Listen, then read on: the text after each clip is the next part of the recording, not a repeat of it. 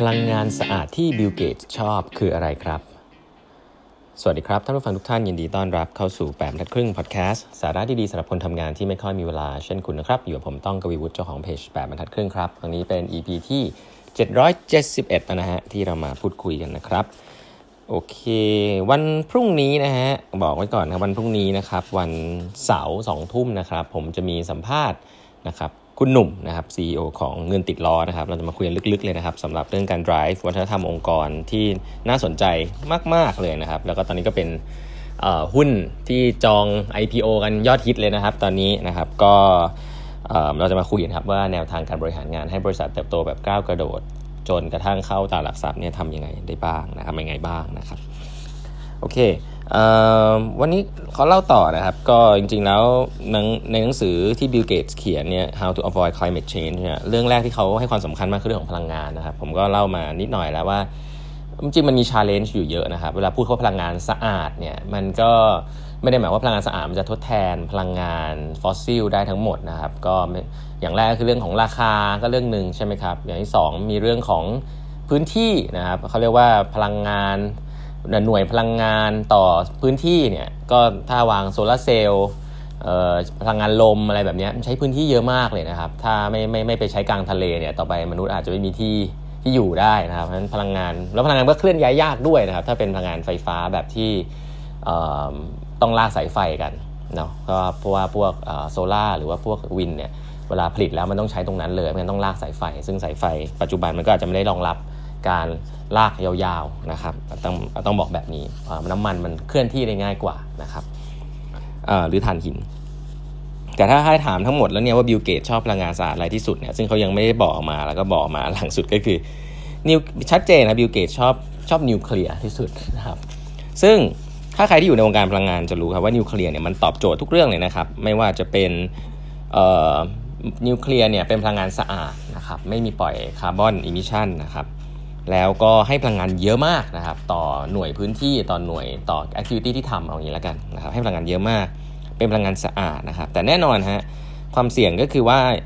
แร่ยูเรเนียมเนี่ยถ้ามันไหลออกมามันก็อันตรายเนาะหรือว่าเป็นอาวุธได้นะครับ waste ของมันก็อันตราย ถ้าไม่ได้เก็บดีๆ ซึ่งปัญหาพวกนี้ก็เป็นปัญหาจริงๆครับที่บิลเกตส์บอกแต่บิลเกตส์เขาก็เนี่ยเขาก็ยกตัวอย่างครับว่า แต่อันนี้มันคือหนทางอันหนึ่งเลยนะครับเพราะว่า เอ่อมันมันมันชัดเจนมากว่าอันนี้มันจะเป็นคำตอบนะครับ แล้วก็สิ่งที่เรากลัวกันอยู่เนี่ยมันคล้ายๆกับรถยนต์นะครับเขาบอกว่ามันคงเป็นเรื่องที่ไร้สาระมาก ถ้ามีคนบอกว่า เฮ้ยรถมันชนคนตายไอ้รถยนต์เนี่ยชนคนตายเราเลิกขับรถกันเถอะเขาบอกว่าโรงงานนิวเคลียร์เป็นแบบนั้นนะครับ แล้วเขาก็จะเทียบเสมอครับว่าปัจจุบันเนี่ยเทคโนโลยีรถยนต์เนี่ยทำให้คนตายเยอะกว่าโรงโรงโรงงานไฟฟ้านิวเคลียร์มากมากมากเลยนะครับ ซึ่งผมก็คิดว่า ก็เป็นการการเปรียบเทียบที่น่าสนใจนะครับ แล้วก็เขาเลยมองว่า nuclear power เนี่ยจริง ๆ เป็นอนาคตเลยนะครับ ถ้าเราพูดถึงเรื่องของการทำให้พลังงานในโลกนี้มันสะอาดได้เนี่ยแล้วก็มันก็เกิดขึ้นแล้วนะครับในหลาย ๆ ประเทศอย่างอเมริกานี่มีไฟฟ้าจากพลังงานนิวเคลียร์ประมาณ 20%นะครับแต่อย่างฝรั่งเศสเนี่ย70%ยังเป็นไฟฟ้านิวเคลียร์นะครับมันก็เลยทำให้ประเทศเขาสะอาดอะไรแบบนี้มั้งเนาะซึ่งถ้าเปรียบเทียบกับไฟฟ้าจากจาก พลังงานสะอาดเนี่ยมีอยู่แค่ 7%ทั่วโลกเท่านั้นเองนะครับ เพราะฉะนั้นแน่นอนครับพลังงานสะอาดอย่างเช่นพวกพลังพลังงานแดดพลังงานลมอะไรเงี้ยคนพูดถึงเยอะแต่จริงๆก็ค่อนข้างมีชาเลนจ์ครับเขาก็จะค่อนข้างบอกว่านิวเคลียร์เนี่ยเป็นอันใดที่อยู่ตรงกลาง แล้วก็ช่วยได้เยอะพอสมควรทีเดียวนะครับสำหรับบิลเกตส์เนาะก็นิวเคลียร์ก็มีทั้ง nuclear fusion nuclear fission นะครับแล้วบิลเกตส์ก็ลงทุนกับโรงไฟฟ้าพลังงานนิวเคลียร์ด้วย ก็ถ้าอ่านหนังสือแล้ว ก็อาจจะรู้สึกว่าเขา bias มาทางนิวเคลียร์เพราะว่าเขาลงทุนหรือเปล่าก็ไม่รู้นะครับเขาก็เขียนนะครับว่าอันนี้เขาก็อาจจะ bias ด้วยนะครับ ก็ค่อนข้างแฟร์แล้วก็มีเรื่องของอันนึงซึ่งเป็นทางเลือกทางออกแน่นอนนะครับ ก็คือ offshore wind อย่างที่พูดไปแล้วเนาะการทำพลังงานลมเนี่ยจริง ๆ ลมที่แรงเนี่ยอยู่กลางทะเล แต่เป็นที่ที่มนุษย์ไม่อยู่ใช่ไหมครับ แต่ถ้าเรามีเทคโนโลยีที่ไปวางกังหันใหญ่ ๆ กลางทะเลได้ แล้วก็ลากสายไฟกลับมาเนี่ย โอ้มันยังมีพื้นที่อีกเยอะมากเลยครับที่ผลิตกระแสไฟฟ้าได้นะครับ เช่นพลังงานแดดก็เช่นเดียวกันนะครับ แต่ว่าพลังงานลมเนี่ยปัจจุบันลมแรงๆอยู่ที่นอตนอตซีเยอะนะครับนอตซีส่วนนอตซีทะเลเหนือนะครับที่ยุโรป ซึ่งก็เป็นเขาว่าเทคโนโลยีของ offshore wind เนี่ยก็เลยจะเป็นอะไรที่ช่วยให้เกิดพลังงานสะอาดได้มากนะครับส่วนอื่นๆนะครับเทคโนโลยีแบตเตอรี่ อันนี้แน่นอนนะครับแบตเตอรี่ลิเธียมเนี่ยมาแน่ๆนะครับ แค่ว่าแบตเตอรี่ในอนาคตที่มันแก้ปัญหา seasonal intermittent ที่ผมเคยพูดไปเนี่ยมันจะต้องต้องใช้หลายแบบมากแบตเตอรี่จะมีหลายแบบนะในการกักเก็บพลังงาน บ่อยที่นะฮะต้องการแบตเตอรี่ไม่ได้ไม่ได้ไม่ได้แบตเตอรี่ไม่ได้สร้างพลังงานนะครับ แต่มันเก็บพลังงานสำหรับปัญหาพวก intermittent problem เนี่ยแหละก็คือผลิตไม่ได้ไม่ได้ผลิตได้ตลอดนะครับ เช่น พลังงานแดดและพลังงานลมเนี่ยคือตัวอย่างที่ดี คือมีลมก็ผลิตไฟได้ มีแดดก็ผลิตไฟได้ แต่ไม่มีก็ ไม่ไม่ได้ เพราะฉะนั้นก็ต้องเก็บมีที่กักเก็บผลิตแล้วกักเก็บได้ อะไรแบบนี้เป็น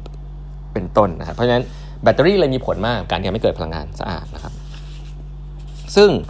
อีกอีกอีกประเด็นหนึ่งซึ่งผมคิดว่าต้องต้องคุยก็คือเรื่องของ carbon capture นะครับ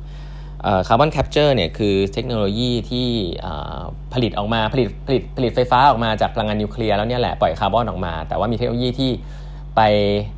ไป carbon capture คือไปจับตัวคาร์บอนที่มันออกมาจากการผลิตไฟฟ้าแบบไม่ไม่สะอาดนะครับ ก็ไปจับคาร์บอนมาเขาเรียกว่า direct air capture เนี่ยเทคโนโลยีพวกนี้หรือว่า DAC เนี่ยก็ก็เกิดขึ้นนะครับ แล้วก็ไปได้ดีใช้ได้เทคโนโลยีพวกนี้ก็ต้องสนับสนุนนะครับ เพราะว่าในเมื่อเราแก้ที่ซอสมันไม่ได้ เราก็ต้องไปไปดักเก็บไปจับมันแทนอะไรแบบนี้เป็นต้นนะครับประเด็นอันนึงซึ่งค่อนข้างน่าสนใจครับที่ผมผมชอบก็คือเป็นประเด็นเรื่องของ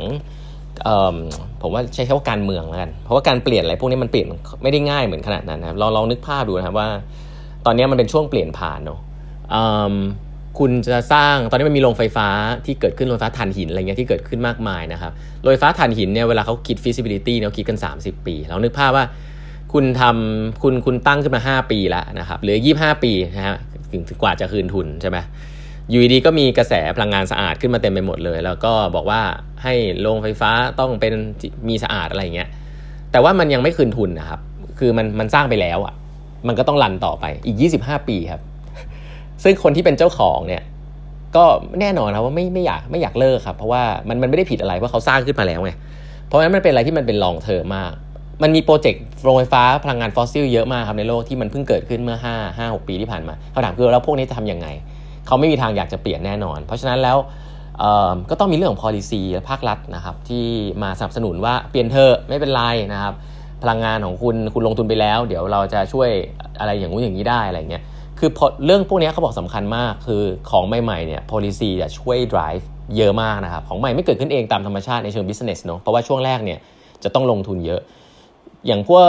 solar panel นะครับพลังงานแดดพลังงานลมอะไรพวกนี้ช่วงแรกที่เกิดเนี่ยก็ต้องมีสิ่งเรียกว่า adder มีอะไรที่ไปสนับสนุนให้ผู้ประกอบการมีความกล้าที่จะเสี่ยงมากขึ้น แล้วหลังจากนั้นก็ถอนสิ่งเหล่านี้ออก เพราะฉะนั้นเช่นเดียวกันครับ คนที่เขาทำพลังงานที่ไม่สะอาดเนี่ยเราก็ต้องมี incentive อะไรให้เขาเปลี่ยนเหมือนกันนะครับเพราะซึ่งสิ่งเหล่านี้เนี่ยถ้ารัฐบาลไม่มาเกี่ยวข้องเนี่ย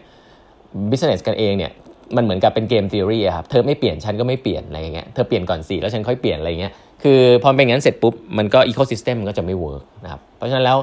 การเปลี่ยนผ่านจากพลังงานที่เป็นพลังงานฟอสซิลไปเป็นพลังงานสะอาดพลังงานหมุนเวียนเนี่ยก็นอกเหนือจากเรื่องเทคโนโลยีแล้วเรื่องของ policy ก็มีความสำคัญนะครับ วันนี้เวลาหมดแล้วนะครับ ฝากกด subscribe แบบเป็นทักครึ่ง podcast ด้วยนะครับ แล้วพบกันพรุ่งนี้ครับ สวัสดีครับ